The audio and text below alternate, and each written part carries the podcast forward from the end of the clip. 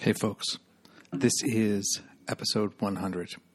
Uh, it's kind of hard to believe that, uh, you know, many, many years ago when I started this journey, that we would just keep trucking along in this way.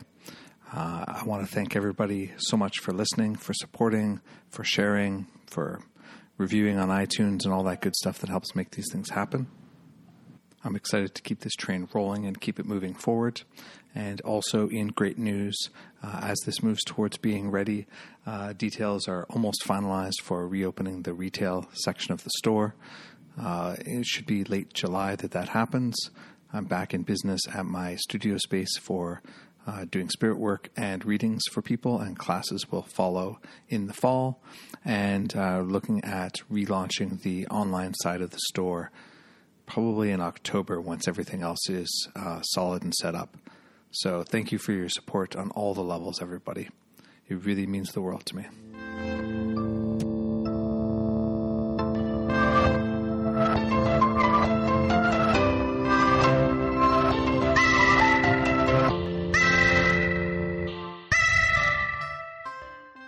Hey, everybody. Welcome to episode 100 of the Hermit's Net podcast. I uh, decided to get the band together for this episode. So I am here with Stacking Skulls, being Fabeku and Aidan and myself.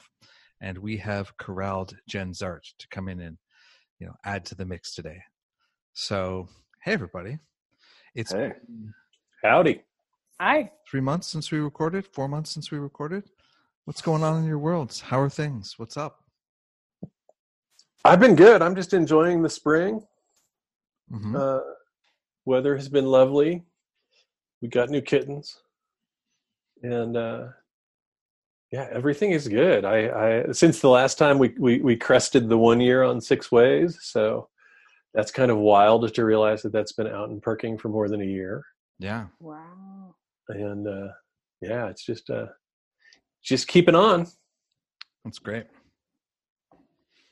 How about you, Baker? Yeah. Uh, good. It's been uh, yeah, probably the best thing for me. I've been doing tons of art, just cranking out tons and tons of art on a almost daily basis, which is uh, good and fun and exciting. And uh, then writing like crazy, uh, usually in the middle of the night, which kind of sucks, but you know, at least it's getting done. Um, yeah, digging the the spring summerish weather that's finally happening, and uh, yeah, it's good. Mostly things are good. So nice. tea, donuts, cats, you know, usual shit. So usual stuff. Yeah, and for sure. Curtains being destroyed. Yes, every day. every day. How about you, Jenn? You you uh you went on a bit of an adventure. Yeah, I I realized I'm on day 87 of my trip, and it's been um, three continents and also you know i thought to myself like when i go home i'm not really going home to anywhere specific and that it's been almost just over 400 days since my apartment flooded last year. So i really haven't been home for quite a long time. Mm-hmm. um, yeah so it's it's a wild ride. How do you find that sense of um, I don't know, continuously shifting right? Because since the flood you've been sort of on the move in one sense or another that whole time, right? Yeah, pretty much. Um, I always have traveled to England for work. So when I come here, I feel that's where I am right now. I'm in Bristol, United Kingdom right now. Um, so I'm staying with somebody who I've stayed with for longer than I ever lived in the apartment that I had. So it feels more like home than my home did, but it doesn't have any of my stuff in it. Um, so that's a continuity. And yeah, it really makes you think about continuity and change. Um, I really enjoyed the cross country trip that I took last year. And I went to Mongolia last year as well. So these things were sort of moments of excitement. Um, and I was staying in a, temporary place in Seattle. But yeah, so it's just kind of, it's been kind of having to roll with it. And ironically, it's been amazing creatively because I've had all of this energy unlocked to just do my stuff, you know, like, and try to do magic on the run. mm-hmm. So yeah. And how how is magic on the run? Not as easy as you'd think. Uh, well i mean maybe you wouldn't think it's easy but yeah it can happen. You can do it. It's, it's possible. You just have to get really creative and uh, not be too attached to certain things. You know, you can't reify like that object. You know, you sort of have to just launch a sigil when you need to launch a sigil and not be too concerned about being precious about the things that you're using. Would you think it's changed your your the way you you're approaching stuff going forward, or do you think you'll sort of know, revert to what you were up to before once that's more of an option? I don't really know. The astrology is showing me that it's going to be quite a while until I have something that people would consider fixed and stable. So knowing that, I'm just kind of like, okay, you know what? Here we go. Just swim. You know, you can't really fight it. So mm-hmm. I'm really trying to go with it. Yeah. Yeah. We're trying to pretend that we're being that we're fixed and stable, but we accepted this. well, that's just it. You know, it is actually an illusion. probably a load of crap. So it's an illusion, yep. and sadly, Andrew knows all too well. You know, you have this thing where you're like, it's all good, it's going, it's going, and then suddenly, boof, it's gone. You know, and like, what are you going to do? You know, yeah. And you just have to keep going, you know. Well, that was my interpretation of Andrew's stream of questioning. He's like, okay, what can I dig out of here that would be helpful? Right. For sure. Now, yeah. For folks who may not know, uh, on March 20th, uh, my store had a fire and basically everything was destroyed. Um, you know, nobody was nobody was hurt uh, seriously. Firemen had some issues with smoke during the fire, but other than that, everybody was okay, and they're okay now. But uh, yeah, it's uh, it's a big change, right? You know, I've been mm-hmm. uh, running the shop for six, almost seven years. I've been in that space for for over five. You know, and it's yeah. What can you do, right? You're in this mm-hmm. uh, transits your midheaven, and you're like, oh, I guess I'm changing a whole lot of stuff about where I'm going unexpectedly, right? Yeah, yeah, exactly. Yeah, and you know, I mean, kind of what I hear from what you're saying, Jenn, which is what I've been really trying to do is, okay, how do you just lean into that change, right? Mm-hmm. Instead of being like, yeah. oh my God, how do I get back to where I was? Uh, how do you how do you kind of lean into that? How do you accept that and embody that? You know, and I, I because you know after the fire, there's so many questions about whether or not like what would be the future of the space that I was in uh, I have mm-hmm. the answer now. It's going to be a very long time, and I'm not going back there. So mm-hmm. that's done. Um, you know, what's what do you do next? How do you do stuff? You know, I mean, you've been yeah. doing something for a while. It's often if it's often so much easier to sustain than it is to uh, step back into it as if you're starting over. You know, and mm-hmm. so you know, for me, the the prospect of uh, retail is is a big question mark as it stands because rents in Toronto are insane, and because mm-hmm. I'd been there for such a long time, I had such a good deal, right? So yeah, looking at all those possibilities, but also uh, endeavoring to lean deeply into that change and be like, okay, what what can I do? What would I like to do? Where's my excitement about this stuff? You know, and so uh, just last week from the recording of of this I took over a space that I'm calling the Hermit's Lab, and it's a space to you know see clients and teach, uh, but also to you know work magic and make products and make art and you know really kind of get into what I've been enjoying anyways, which is the the process of like you know collecting plants and making things from them and you know doing stuff like that that sort of yeah more more more active magic and craftsmanship and more mm-hmm. stuff that comes out of um, you know my my sense of connection to to the land and the plants and the things that are here you know? So yeah. Yeah. Yeah it's so it just clears the decks in a way and you think differently because all the potential things that used to be habits are completely shifted and you can't rely on that default mode anymore.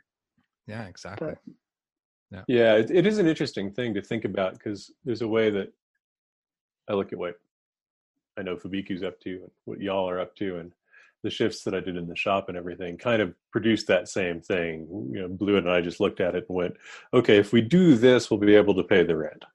Mm-hmm. Uh, and so let's just do that and see where we end up and what makes sense to do in there and we're way deep in that process because it's it is it's like yeah we'd gotten into the habit we were in even though we've moved a lot uh, and switching that up changes changes the possibilities Yeah, I think it, it's interesting because I was thinking about.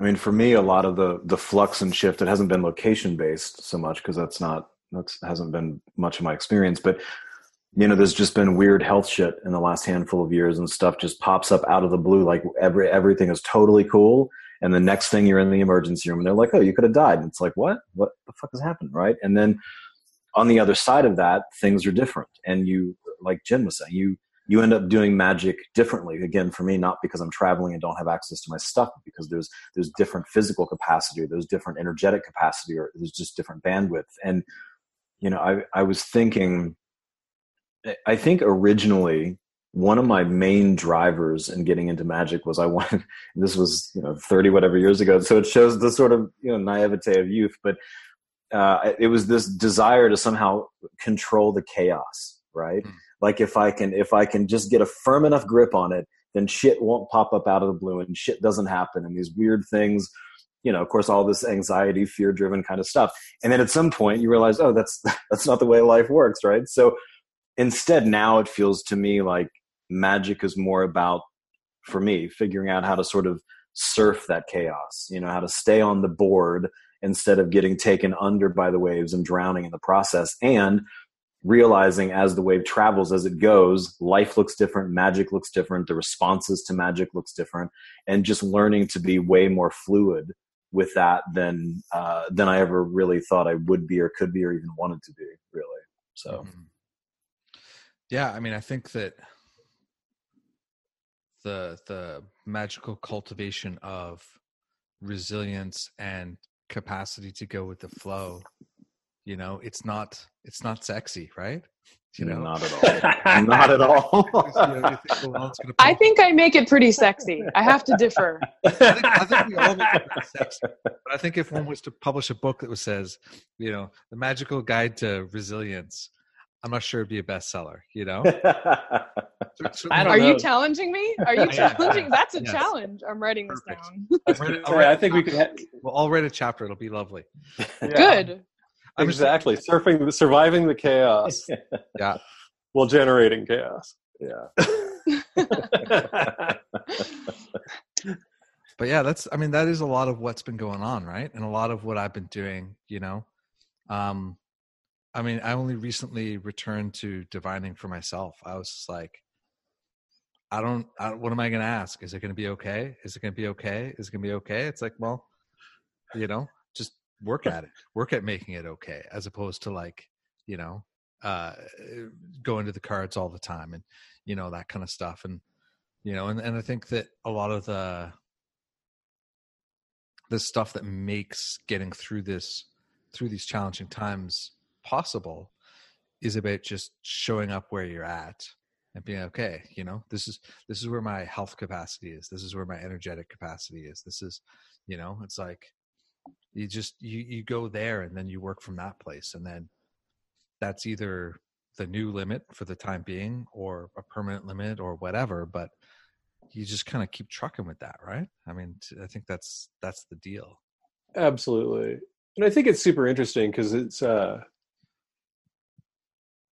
there was a guy who was one of the co-trainers at a strength training seminar thing that i did years and years ago um, who dropped off the map. He had kind of a highly relevant website uh, for me for a while.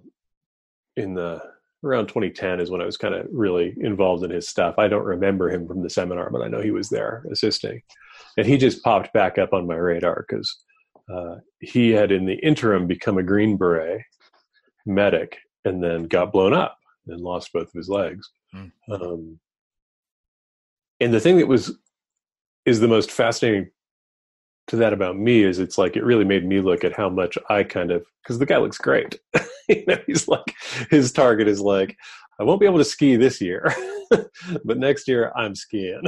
you know, uh, and he's got that kind of capability to ride that. go, okay, I did this thing that truly mattered to me, and this is part of what came from that, and uh, so that's just what it is, and let's continue. You know, and I think uh, it's been very helpful for me with it that he popped up when he did because I was kind of being a whiny whiny person about some stuff. And it's like, oh yeah, no, no, no. All of this is kind of because of how I chose to live my life. And uh, all of that. And I haven't had anything severe happen. It's all good. Uh, it's all it's all stuff I can functionally work with. You know. Mhm. Um, yeah i mean the length of my leaselessness or home freeness i'll say is my own fault because i could have easily flipped around and said oh my apartment flooded let me sign a lease. But my goal was actually to travel and then i just didn't stop and i haven't stopped. And now i'm actually getting to the point where i'm realizing what my limits are because i've finally met them but i didn't i hadn't met them until this point you know? And so um and it's good like now i know but Mhm. i just kept going you know it wasn't enough i had to go to mongolia i had to spend three months in africa you know and now i finally get it and it's like oh i think i could probably be okay with signing a lease now you know but for 400 days it wasn't okay you know and i was choosing not to have that so i wasn't complaining about not having a home it was more like i'm i just wasn't done with my trip you know Mhm. um i was choosing to continue it as mar- as much as it needed to be i guess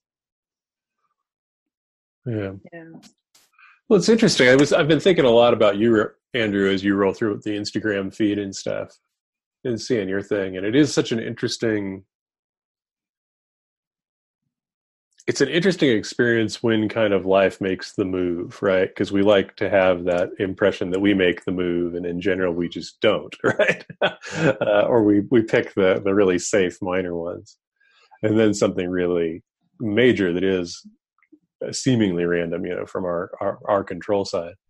Uh, and it's it's it's been interesting to see because I can kind of cycle going like, okay, what are all the things he's got to figure out now? Because I know you're not really. There are some folks that that happens. They go, okay, ninety days, I'm back in business as I was before, bigger and better. Right? That's kind of. Uh, we're not going to. We're not necessarily going to take any information out of what occurred.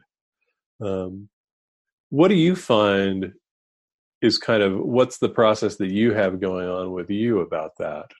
Uh, what are you thinking about? What do you find is brought up by this? So I think that leading up to the fire, like like always, I'm always sort of like looking at where where am I where am I enjoying stuff, where am I not enjoying stuff, right? What are the challenges? And you know, I sort of had like an 18 month to two year plan to shimmy stuff in different directions, right? And you know, I had been finding myself realizing that there were things that I wanted to do that having a retail store kind of acted more like an anchor to, you know. Going to a conference is a huge effort when you have to make sure that the store is running in your absence, right? Taking time off is more complicated when you don't have full full-time staff and you have to kind of cover payroll and make sure everything's flowing around your work time and stuff. Um, and I'd been having this sort of impulse towards uh, making more art, making a new deck, um, you know, like a bunch of stuff like that. And and I didn't have any time for them, and not because I'm like horrible at managing my time, but between you know having having two kids half the time and running a store, there's not a lot of spare time left over, you know. And so when when this happened, my first impulse was like, I mean, I certainly felt that like, hey, you should decide stuff now. You should get going. And my first impulse was like, I'm not doing anything for like two or three weeks. I'm just not going to think about a decision. I'm just going to deal with immediate stuff, insurance and what have you, right? And then, and then I felt this like push, be like, you, you know, you should you should reestablish something. You should whatever. And I was like, like no, should make a list of things that you would like, you know. And it one of the things that it started with. So in Toronto, um, I live. Some people would say downtown, but kind of downtownish, right?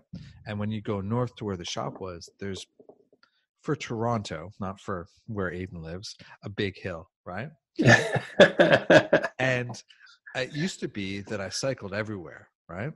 Um, but I'm I'm a person who gets kind of sweaty, and in the winter it's dangerous because we get snow and ice, right? To go up and down that hill, and I didn't have a shower at the space or anything like that, and I was thinking about where it would be nice to be, and kind of one of the like what I would like, and I was like, you know, it'd be really nice. It'd be really nice if I could just cycle to work again all the time like if i could just not take transit very much and just you know just cycle. And and then as i was sort of kicking around looking at opportunities you know there's i i was out strolling around with with my partner sarah and we saw this place in chinatown and i was like how great would it be to like um you know be be just 15 minutes from my house as opposed to like the you know somewhere between 40 minutes and an hour that it takes depending on transit you know i was like that'd be really nice. And and it just sort of became this like question of like what's possible and what can i make happen and so on. Uh and then uh my other partner aaron um sent me a link to this space that i ended up getting which is literally a five minute walk from my house. And it's just kind of it's amazing right?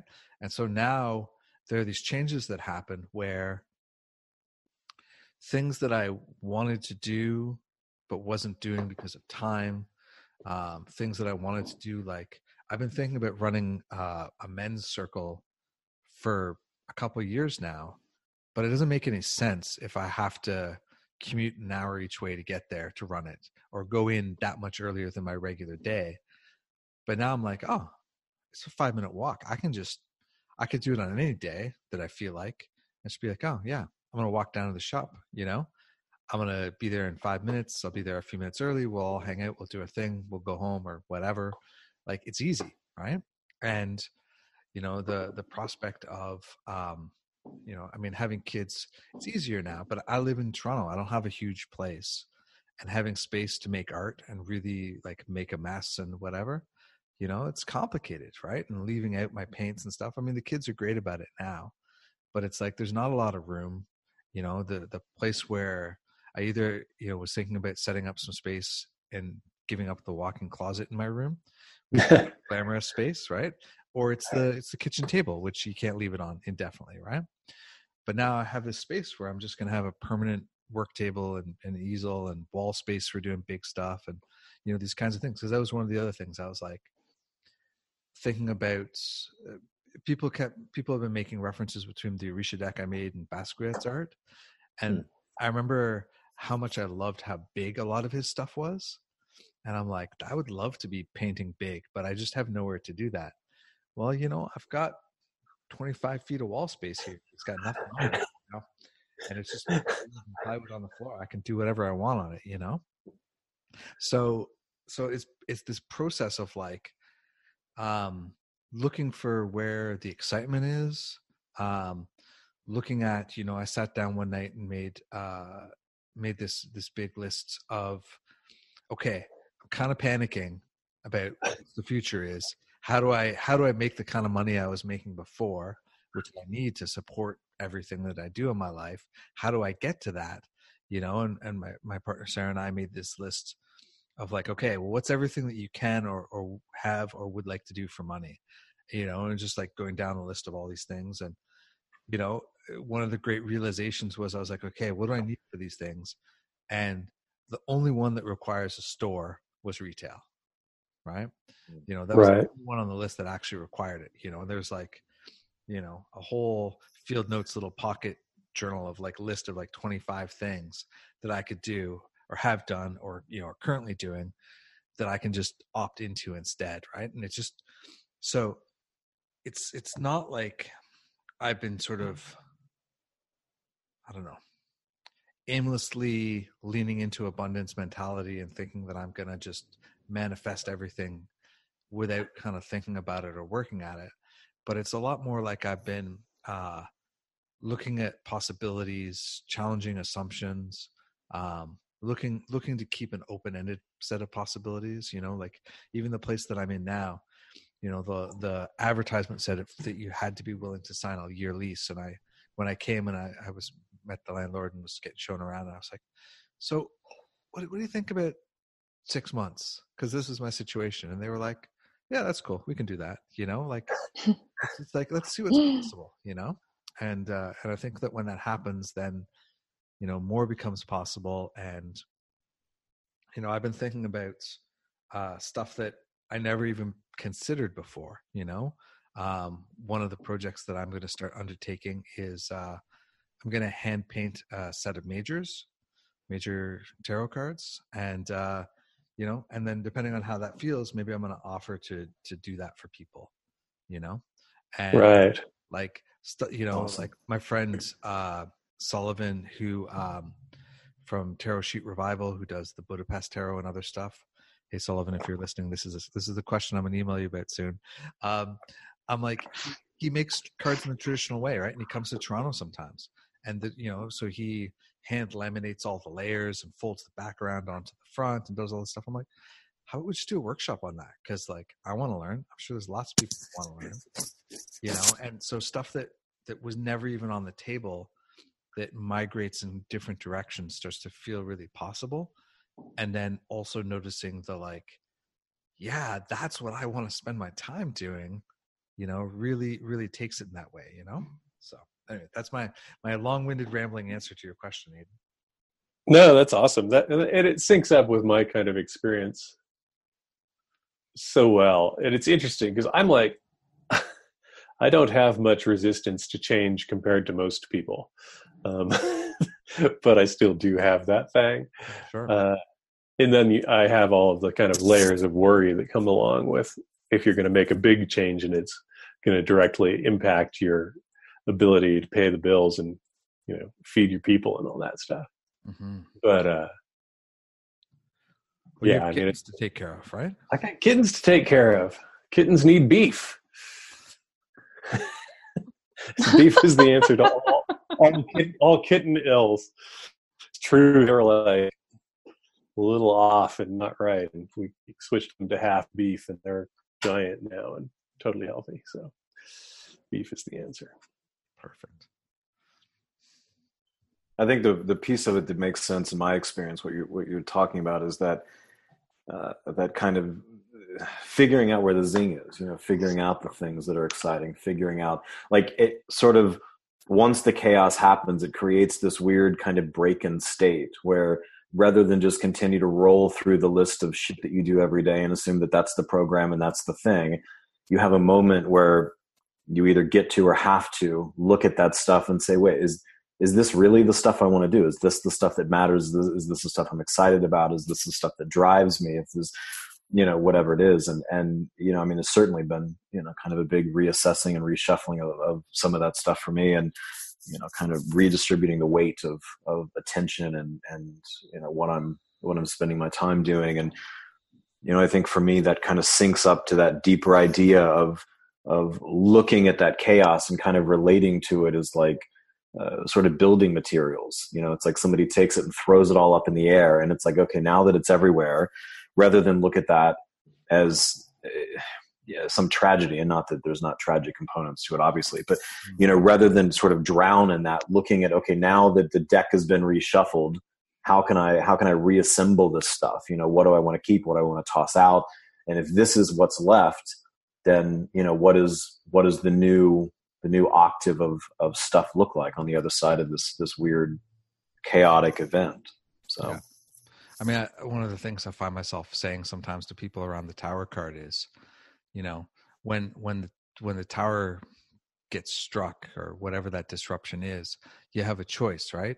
You can either be like Bugs Bunny in the cartoon, sticking fingers in holes in the dam and hoping that it's not coming down, or you can get it to sledgehammer and help. And then once it's disassembled, then you call in the architect and the engineers and you know work together to figure out what's happening next, right? yeah So, hmm so, and I also think that you know one of the things, you know, to to be clear too, because I think that there's a lot of um, rah rah. I just overcome stuff out there, right? You know, and like this process and what I'm talking about now, you know, it's almost three months post fire, you know, and like it you know i was in shock for the first two to three weeks like literally just still physically in shock you know and there were there were times you know like i i'm usually a person who has a lot of control over their mind you know i mean i spent years sitting and meditating and training myself in different magical and sort of yogic driven ways. So like for me to not be able to wrangle my mind back under to you know some semblance of control is you know it doesn't really happen much and it totally happened after this you know i was out at a concert and i was I, I, was just watching my friend play and and then this thought just came into my my brain which is your house is on fire. Your house is totally burning down right now and people are mm. trying to call you and you're in the concert and you can't hear them. And i couldn't restrain it. I in the end i pulled my phone out and looked at it and i'm like nobody's called me. If someone at that point i was like okay now nobody's called me. Somebody would have called me if my place is on fire there are lots of people who would who would get direct a hold of me it's fine. But you know like it's it's important to really notice that stuff and and to deal with yeah. that too right? Because even you know even as somebody who has you know a, a lot of experience sort of wrangling back their mind from various things there comes a point where it's just not controllable and that's fine you know it's acceptable it's real you know and to to work with that you know and like i also uh you know i have a person i do peer counseling with and other friends i get a lot of support with and you know my uh, my friend that i do peer counseling with was just like i'm available as much as you want and i saw them like a couple times a week for the first stretch just you know mm-hmm. and just one sided more more than an exchange because it's just like i just need the support. I just got i just need to talk this through you know? And so i think that leaning into the possibilities is absolutely crucial and you know dealing with the trauma of it whatever level that's at is is the other side of that equation right? Because without that you know i, I feel like I would just carry this sense of worry about stuff going forward. Mm. And it would make every exchange with things, you know, like, you know, like when my landlord voided my lease, you know, that would be a, a re-triggering thing when, you know, this happens, you know, when you're sitting waiting for the insurance to tell you how much money they're going to give you, that'd be another thing. And, you know, it just keeps stirring it up and stirring it up. And instead I'm like, you know, have, have done a lot of cleaning up of it. And so, it's way way easier now. So yeah. Well you know one of the things that happened for me after the the other big health event last year which was about it was mid-april last year. And after that for like 6 to 9 months every time i would have even a tiny sensation anywhere in my body that didn't seem completely normal i would freak the fuck out. It was like that's it. It's happening again. I'm about to drop dead. What's going on? And I, I at one point i was talking to my doctor and i said listen this is a thing that happens. And she said, right, you get that like people get PTSD or some version of PTSD from events like that that pop up. And I was like, what? And she was like, uh, you know, come on, like this is a thing that happens to people. And so I, th- and so I get that. I think that there, and I, and I appreciate that you brought that up because I, I do think that it gets a little, um, the conversations about it get a little one sided. I mean, the possibility is great and that's useful and important and helpful. And there is this other shit that, you know, it, it just kind of goes along for the ride with these, these weird kind of chaotic life events and then figuring out how to manage that and how, like you said, kind of clean it up. And, and for me, it was a process and it's still kind of a process sometimes of, you know, like how do you peel, how do you peel those layers of that charge off of that thing to where you know when your when your leg goes numb because you're sitting weird you're all of a sudden like i'm about to drop dead and then you just lose your shit you know it's, it's inaccurate and not helpful you know but it, then i but i think that that's it and you know one of the things that that my doctor said to me it was interesting is she said well you know over time she said i get that you're not going to love this answer but she said over time you'll get that you're actually not about to drop dead you know because you you these things have come and gone and and you know they pass and you're still here and it's fine.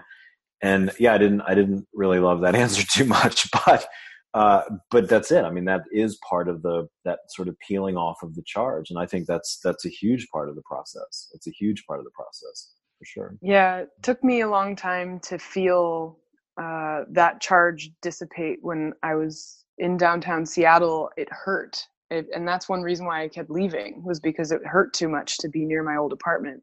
I felt like it had somehow spontaneously rejected me and said, "No, you can't live in downtown Seattle anymore." And it was physically painful. Um, and it took. It wasn't until I got back from Mongolia that it started to be, and that was about um, four months after the event. And then it slowly started when i would leave and come back and leave and come back each time i came back from a long trip it would be less painful and less mm. painful. And now i can walk around just fine and i don't feel as much but being there was painful so i had to go and then return. And it was almost like i had to establish a new story of my relationship to the city because my only relationship had been with that apartment and suddenly that was gone and it was like now how do i live here? I don't know how to live here. It doesn't want me. You know it felt like it was rejecting me. So i had to reestablish that relationship by rejecting it many many times before i could say oh okay yeah no i think i can actually do this you know? Hmm. um, yeah, yeah. it is really interesting i'm leaving you. Yeah. Yeah it's super interesting because i do think that we and i think that we've been overall pretty good in these conversations of kind of going back to the reality because it's you know, it's like Fabeku and I have kind of, you know, I was thinking about this the other day. Our timelining on a bunch of stuff has been really similar, even though what's gone on for us is very different. Um, and for a lot of that, I was a wreck. You know, it's like I was totally able to do certain pieces of what needed to be done, and then there was a bunch of shit that just kind of had to be jettisoned. Uh, and I do think that it's kind of what you're talking about, Jenn, is like post injury and surgery and stuff like that. Uh, it's been really a weird feeling out process getting comfortable moving pretty actively and doing what I do because it is. It's like, so I could pick this thing up, and I know that that will be good for my body overall if I get back to working out because I kind of need it. But is this going to cause me to have to go back and get opened up again and fixed again, right? And you slowly got to go, okay, if we just take it easy and, and do what you can do in any moment. But I think, yeah, it's a, uh, the Instagram culture is right. Nothing ever, nothing bad ever happens if you have, if you have the ability to, to grind hard enough. well, that's just it, right? And you know, for me, uh, you know, back when I used to do martial arts, it was like, oh, you just sprained your ankle. Here, here's some tape. Let's go. You know, mm-hmm. tape it up, moving, right? You know, like it, it was, it was such a bizarre, otherworldly thing, right? And so, you know, I kind of got to the place where I would get injured, and my response to it was, did I go into shock? Because if I didn't go into shock, I don't need to go to the hospital. I'm probably okay. Which is mm. which is really not ideal at all, right?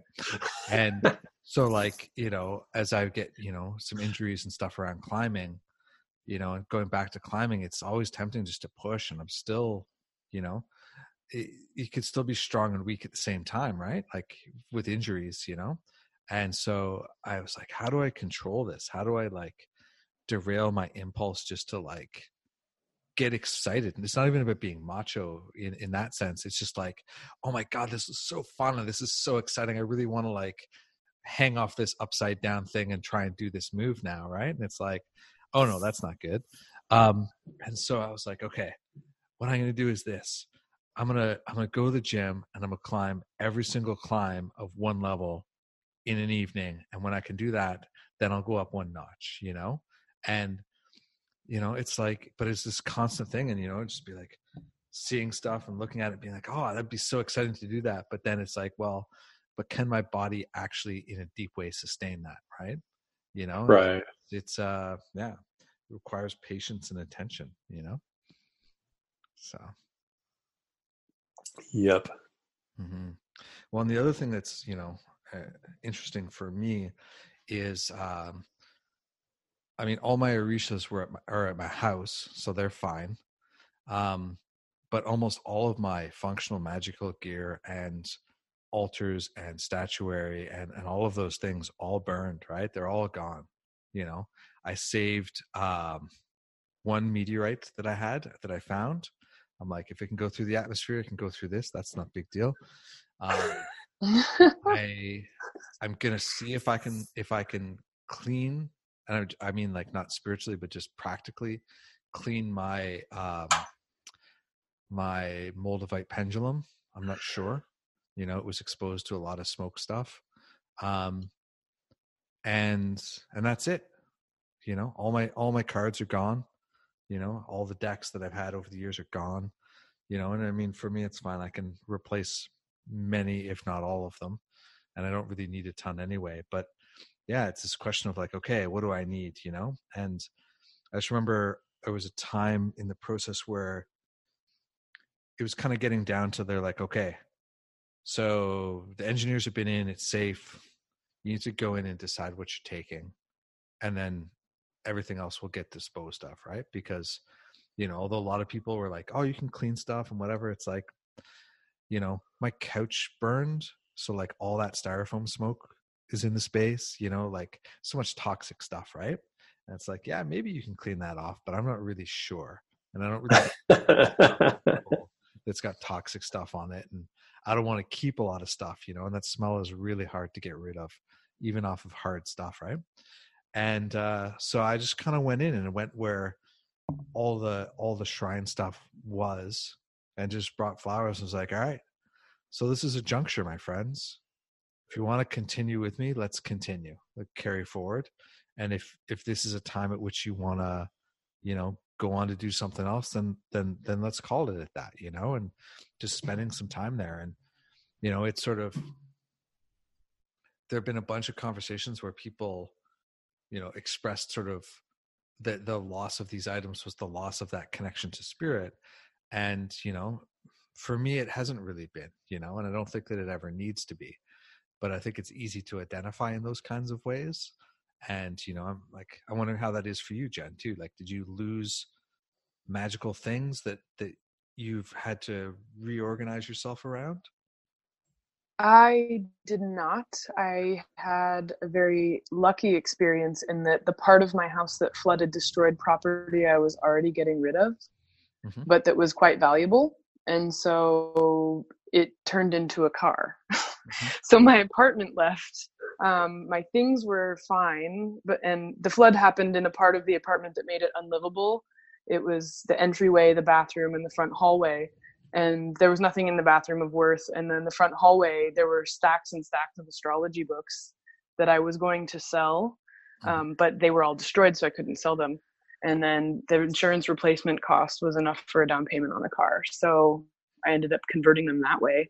And um, yeah, anything else, it was, you know, not really things that I missed. You know, certain things had to get rid. I had to get rid of um, because they got wet, and it just was, you know, we didn't know what was in the water, basically. Um, but overall, the most important things did get saved, and so I was lucky in that way. But I put it all in storage, so um, I haven't really had access to it um, up until just before this trip, but then I left for 90 days. So mm-hmm. it still is like not in my possession. But um, so yeah, our stories differ somewhat in that respect. Um, and I feel really lucky that I didn't lose everything in that way. Mm-hmm.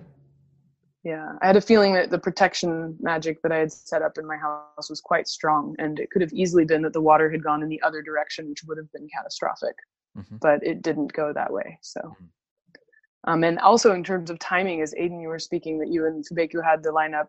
Um, Fabeku's health incident happened the exact same weekend that my flood happened, so we were commiserating about that at the same time. Right. Holy shit, what is going on right now? Yeah. So, yeah. Yep. Yeah, it is. It's a, it's a peculiar thing. I had um this is kind of a switch of topics, but one of the things that was really uh, kind of fascinating this last week is I went and visited my brother um, in San Francisco, and uh, his place is super cool, and they're like they do an amazing amount of really cool uh, work. Uh, some of that's art, and a lot of it is food and fermenting and you know they've got the, the, bees and all of that stuff. But one of the things that i found really interesting is that there was a big fire on their block that took out the building next to them basically even though it was a gas line fire in the street just because of the way that the pipe was pierced. It like shot this jet of fire at that building and messed that up. And then to get that building put out the fire department ended up destroying a number of apartments basically just with water damage you know mm-hmm. uh, that were attached to that. And then across the street but moving away from their apartment got taken out by smoke and heat because of the way that the wind was blowing you know.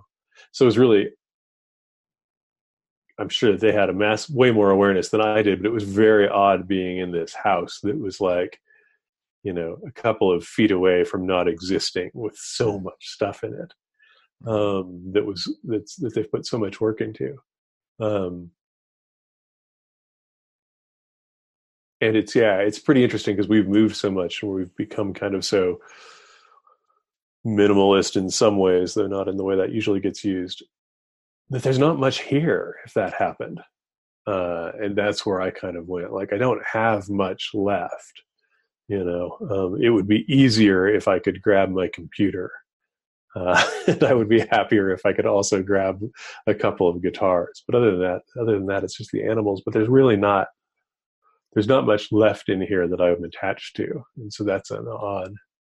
It was just kind of an odd thing. Like, yeah, if this place burned down, I could walk away. I could just walk away, and it would be no, it wouldn't be fun, uh, and there would be shit after the fact, I'm sure. But in general, I don't have enough for it to get taken out. Uh, that's a weird thing, though. Mm-hmm.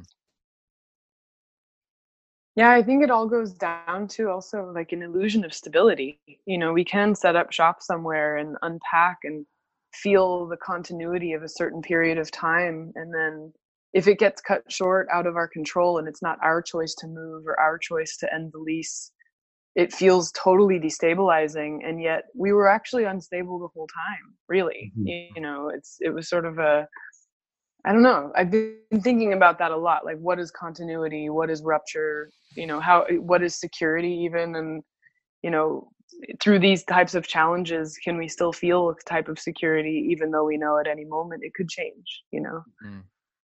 Well, you know, for me, what's been interesting with that kind of going back to that kind of post event sort of panic trauma stuff that would kick up, I, and I'm not pretending it's all the way resolved, but I think the way that I finally figured out how to manage it on a day to day basis was uh, like I, I I started to figure out like how do I like what do I do? Like how do I amp this anxiety down so it's not a constant thing?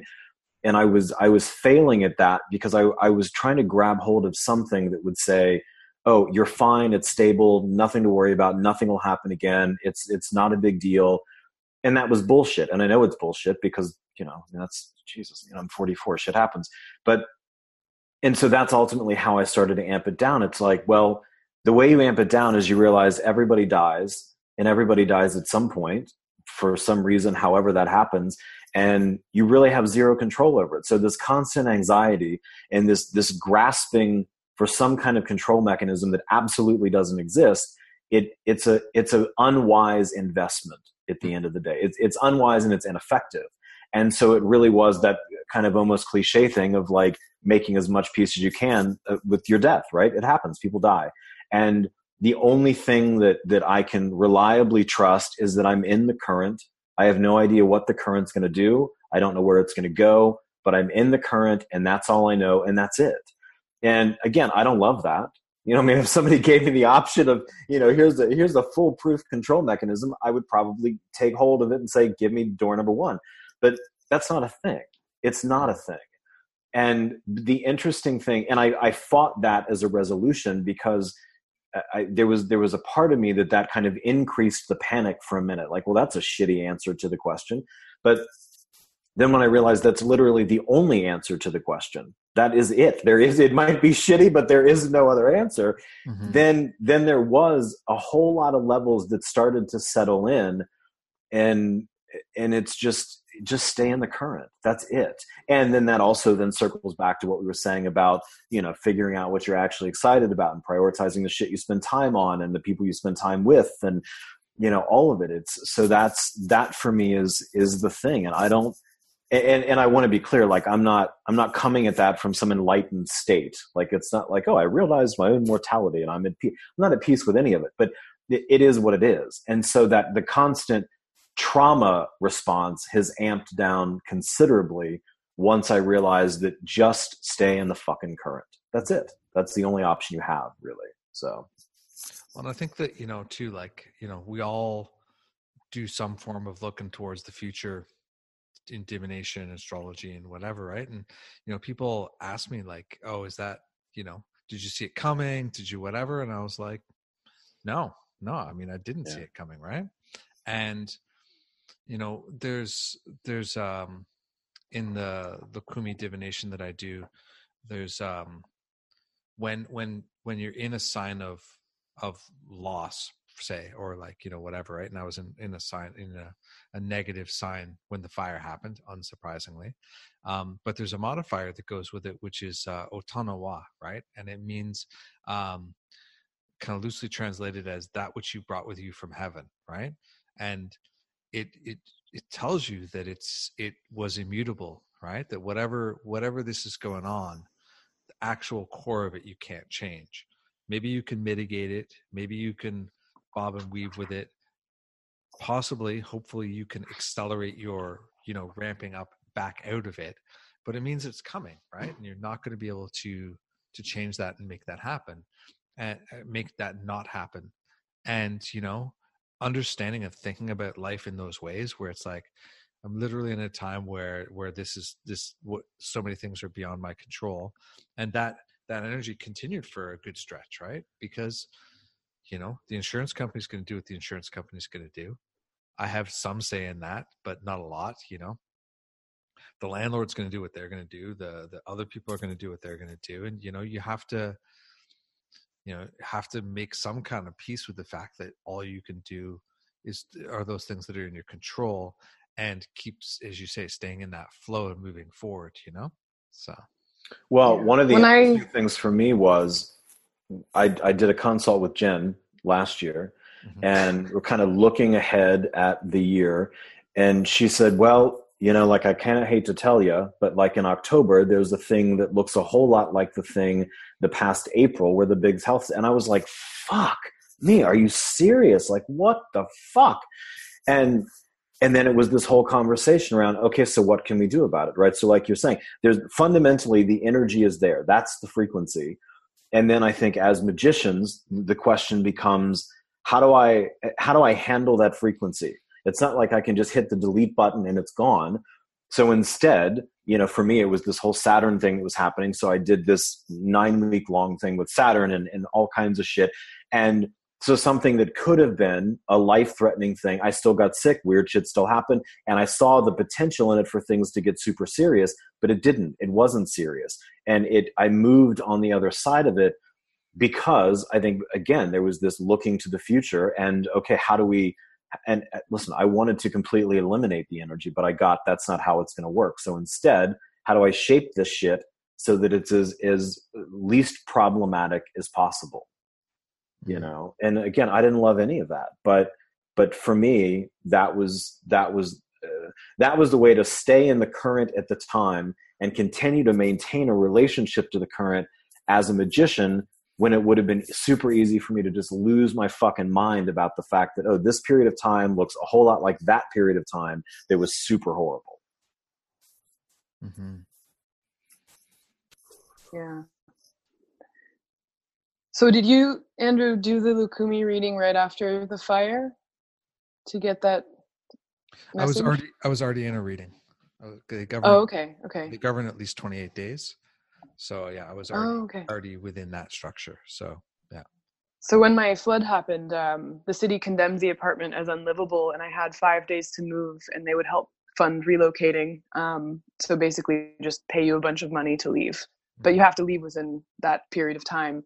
And I called my neighbor and I said, I have to go because there's a lot of money on the line, and I'm I'm ready and willing. I mean, you guys know me. If you say jump, I'm just gone. You know. Um, so I was already packing and everything, and I said, I just need a mover. Tell me who I should get. She goes, call TGA Movers. So I call this number, and this guy named Harvey comes on, and he comes by on Saturday, and I have to leave by that Tuesday. He appraises everything and says, I'll come by tomorrow with my truck and a guy named Eddie. I was like, okay, cool. So on Sunday, he rocks up in this truck. It's this white van, and on the outside of the van, there's this massive black elephant, and on it, it says, The Great Ancestors Moving and Maintenance. mhm. So I'm like, you mean the great ancestors are moving me out of this flooded apartment? Like so it suddenly went from being this like very traumatic like holy crap my life has just completely changed in one weekend and i had to come back from you know speaking in a planetarium about astrology early from i was in alaska when the flood happened so i had to fly home early and this was like chaotic and everything and then suddenly like within that week the ancestors are moving me and i was just like how can this be a bad thing? You know and it suddenly from that point on was like oh okay like this is actually something good you know and it feels bad now and it's definitely traumatic but you just can't ignore a sign like that i mean what are the i didn't even look what tga stood for you know and then there it was like the great ancestors you know Mhm. so It's amazing. yeah I think that kind of going back to that that thing I said earlier about originally wanting to kind of control or eliminate the chaos. Now, a lot of my magic is focused on sort of asking that the chaos works out in my favor.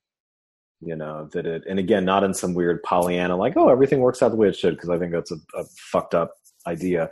But it, it, it to me, that's the way I shifted. Like as much as I would love to eliminate that kind of chaos altogether, realizing that's not going to happen. So instead, if we can kind of slant it, so ultimately, as shitty as it might be, as uncomfortable as it might be, as horrifying as it might be, somehow it sort of shakes out in my favor at the end, as opposed to. So again, to me, that's the sort of asking the current to carry me forward versus you know kind of pulling you under in the undertow at some point. So Yeah, for sure. I, I mean, I did a lot of uh, praying to have the intelligence and and awareness to benefit from situations and to find my way Mm. through them. Right. You know, Yeah. and like, I, like I'm like, there's there's definitely some like, hey, everybody, grease the wheels for me, please. But then there's also the like, and help me see, help me be aware, help me like notice these things instead of just gloss over them. You know, so that I can actually you know benefit from those opportunities and so on so yeah, for sure. I think that's a really that's a br- really brilliant thing, and it's something that is actually kind of came up in a way this morning in the Six Ways group. Um, is there's this to me now? There's this difference of how I work. Like there's there's the stuff like the sigils on the wall are saying I want this like mm-hmm. this, right? but the vast majority of the work is more in line with what you were just describing. It's like there's all this stuff that is always going on and always changing and this is the general direction i'm trying to go and what's really important is that i keep going into something that is is pretty similar to that uh, but i don't care. In truth most of the sigils are the best idea i have of what would get me there right? Mhm. uh, but uh, kind of the offering side or the prayer side if that was how i thought of that is way more geared towards uh yeah uh let, let let's let this let's let all these crazy things that occur occur in a way that i can use uh more so than not and uh yeah let me have the brains to not fight it uh Mhm. and be able to get on that right track or get into that right current uh, let me know when I actually need the, the paddle board rather than the straight up surfboard because otherwise it could be a very slow ride, you know. Mhm. Well, you know, it kind of kind of segues into uh, one of the questions that we got on Facebook. Um, I think it was Dre was asking, um, "What skills? What skills do you not have? You know, uh, that you would like to have, and like, and how might that relate to your magic as well? Like, not necessarily just magical skills, but kind of skills in general. You know, is, is there stuff you're thinking about learning, building up, adding to your to your vocabulary or the things that that anybody needs to kind of or or sees it as a benefit for moving forward Man, that's such an interesting one because I'm always working that stuff. Um,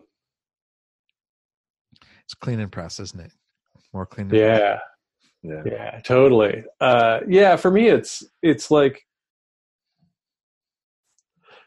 I'm trying to not live so entirely in my own head. Uh, like I'm aware of it, but I still get trapped by it. Uh, and how that usually happens is that someone else will say something uh, that seems crystal clear, but that I have actually totally misread. and that's my biggest thing. Uh, and that's really interpersonal more than specifically magical. but that's I would say my biggest kind of that's the biggest hole that I'm aware of that I'm really working on is especially if I think it's totally crystal clear asking for to verify, you Mm-hmm. know, because I find that I'm usually wrong. I think for me, I was just having a conversation a couple weeks ago. My oldest friend in the world was in town, and we were we've known each other since we were three or four, and and we were talking kind of late at night, and and I said, you know, I feel like the next level for me personally, and and probably beyond that is, uh, and one of the things you said when we very first started, Andrew, this this thing of after these things happen, like you're not the same anymore, and I think that what I've realized for me is in, in response to the last handful of years and, and some just events and shit that have happened, there's uh, when I was in some doing some trance work, one of the others spoke about it. Spoke about it as like this this uh, accretion of grief, which I thought was kind of a fascinating language, and it made it clear for me in a way that that it was a little it wasn't before. And this the way that these uh, almost like the way a, a pearl forms, you know, like these layers of, of grief kind of build up, and sometimes it's subtle, sometimes it's not. But then over time, all of a sudden, there's this thing that just sits there, and you're like, "Fuck, what is this thing?" And then you know you realize what it is, and so I've been kind of looking at that in the way that that's affected me, and and you know how to deal with that magically, how to deal with it in other ways, just how to deal with it personally, and and kind of moving through that, and and um, and again, not in the sense of being who you were before, because I don't think that's the way things work, but but uh, how to peel off some of those layers that that begin for me to feel really problematic at a certain point. and uh, I don't. I, I'm I'm making some progress, but I I for sure know that I don't have the I don't have the skills yet, and I don't even necessarily have the uh, a full sense of the right angle of approach. You know, it's more. Uh, it, it feels and I've had a few of these dreams where it's like being inside of an egg and kind of pecking at the wall to figure out, okay, where's the where's the the thinnest place to make this kind of initial puncture, kind of a thing. Um, I don't know if that makes sense as I'm saying. I don't know how lucid that sounds, but um, yeah, I think for me that's that's the focus. You know, how do you how do you work through and sort of peel off some of those layers that have built up over time? Yeah, I mean, I, I think that it fits with stuff that I I've talked about on the podcast somewhere, but I no longer remember where about my work with meteorites and my idea of sort of like Mm. leaving leaving the the the Earth or leaving for a different orbit in a bigger sort of more universal picture, right? You Yeah. know, I wouldn't have sort of said originally that that was tied to grief, but it definitely was a, a tied to a process of shedding a lot of things that Yeah, you know have their roots back in, in some of those kinds of things and either Yeah. were you know either became dead and, and unhelpful or were just problematic to start with you know so Well, and it's interesting you mentioned because I'm sitting next to this heart-shaped meteorite that I've been been hanging out with for uh, weeks and weeks and weeks, and I I get it. I get yeah, I get what you mean on a real visceral level with that. Yeah, that's pretty interesting. That's that's as you know, Fabeku, because we've talked about it some. That that's a lot of what I've been doing for the last Mm-hmm. chunk of time, both on grief and then kind of on the PTSD from just being fucked with in various ways at different points. You know. Yeah. Um, and in running a couple of people now through the process that I was given by the allies to see if it works for anybody else. 'Cause that's not always the case, but so far it seems to be doing its thing. Uh, yeah, I think that that's that's a that's a very real thing. Mm-hmm. how about you jen anything anything that you're working on hoping for I don't have anything specific in mind at the moment. I think what I need to work on is not traveling and actually understanding what it means to be in place um, and develop a kind of uh, soft momentum as opposed to the fire hose that I'm used to. mm-hmm. So, if anything, it would be learning how to throttle down and understand sort of capa- not not capacity, but like um, amount. You know, like not turning everything all the way up to eleven all the time, but figuring out more subtle modes and also you know learning how to gather moss a little bit because i feel like at this point i'm like a polished little bullet you know mm-hmm. and that can be fun to a point but i think that a lot of other more powerful things can happen when you slow down yeah. and learn how to sort of exist in space um, without the compulsion to not be where you are mm. yeah how do you put the suitcase in storage and take the other stuff out right? Yeah and you know that'll be a challenge but i think that other types of um, praxis will grow from that especially working with plants. You know plants don't do what i do. You know, unless it's their pollen or something like that or their seeds but you know that's different you know so it's like yeah learning a new mode just trying to get more grounded and learn about the element earth more and be in that space. And um, having visited much of the earth in the last year um, it's kind of like okay well then pick a place to kind of be for a minute and maybe learn about what the earth is saying from that place you know? And uh, yeah sort of become more familiar with the bioregion and have a deeper conversation um, given that i've had lots of sort of flirtations with many different ones now um, so i think that's a big challenge for me and that i'm i'm ready to do that now that i've actually I met my travel limit twice. One was right after my cross country trip in the United States. Last year, drove 6,600 miles in the span of six weeks. And yeah, this year, like I said, I'm on day 87 and I'm really ready to come home wherever that is. So, um, yeah, I'm sort of really getting sense of what that limit is and feeling that need for more of that earth element, I would say. Hmm. Yeah, I did. Um, uh, I have a I have a kind of challenging Saturn in my chart, and uh, so I was working with um, a mantra with it um, that I got from Kelly Surtees posts on Saturn and mantras, um, and you know a lot of it has to do with its placement has to do with sort of social dynamics, and you know and and I started um, I don't remember now exactly when, like a few weeks before the fire, something like that. So it kind of like ran right into that time. And, you know, I feel like the the change is really bringing about that change brought about a different awareness to the changes that came from the fire to a different kind of relationship with the amazing generosity of everybody who pitched into the GoFundMe. Thank you, thank you, thank you, thank you, thank you. It's nothing like the memory of like, hey, do you remember when like a whole bunch of people just said, "Sure, here's fifteen thousand dollars to help you get restarted"? Right? Like it's amazing. It, it changes your life forever, right? Um, and it's change. It's it continues to move forward in a way that changes stuff around what I'm thinking about offering and what I'm looking for.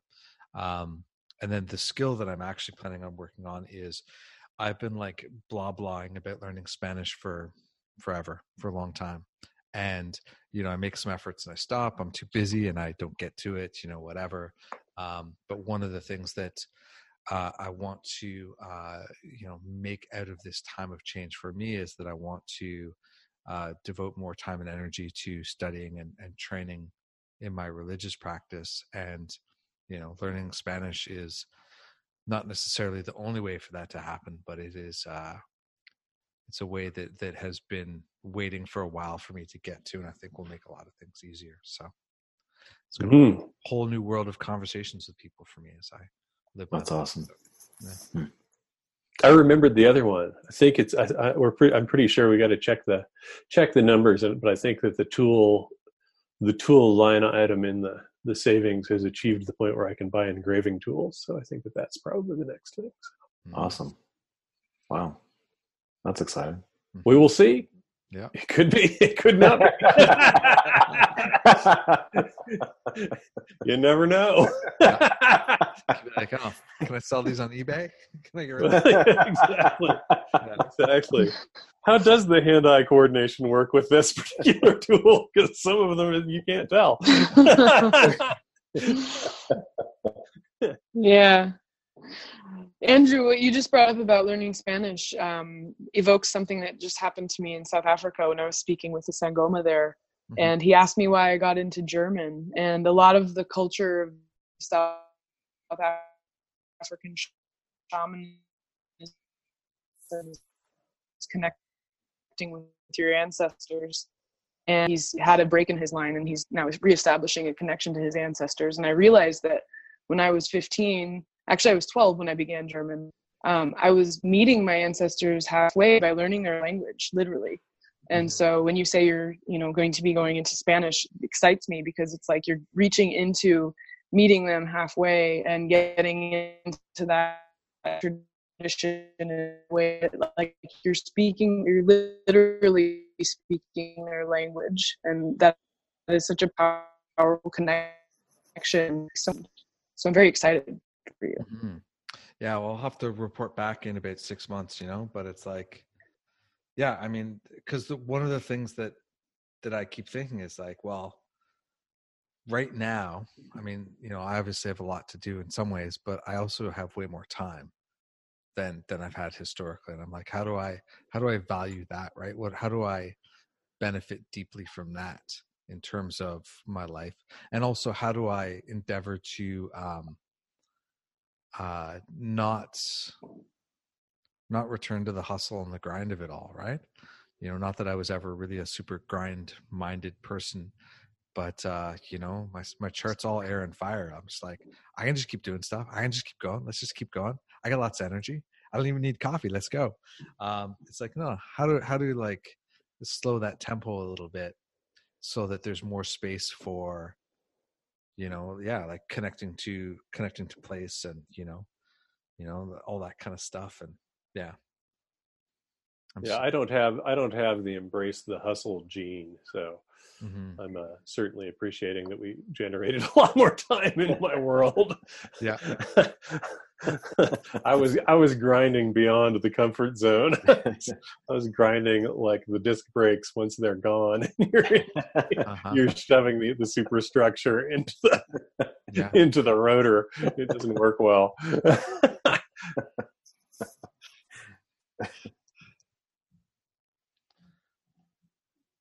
so maybe we've sort of hit a point where where it's time to put this away for for this session. Is there anything anybody is, was thinking about bringing up that they haven't brought up yet? Not me. No. I have only one, which is that Bree Saussy, who is a friend of I think all of ours to some degree. Uh, his book is out and it's rad, and it's called Making Magic. And so this is an ad that I am throwing in here yeah, for Bree's book because it's really killer. That's amazing. Yeah, it's a beautiful book for sure. Go and check it out. Absolutely.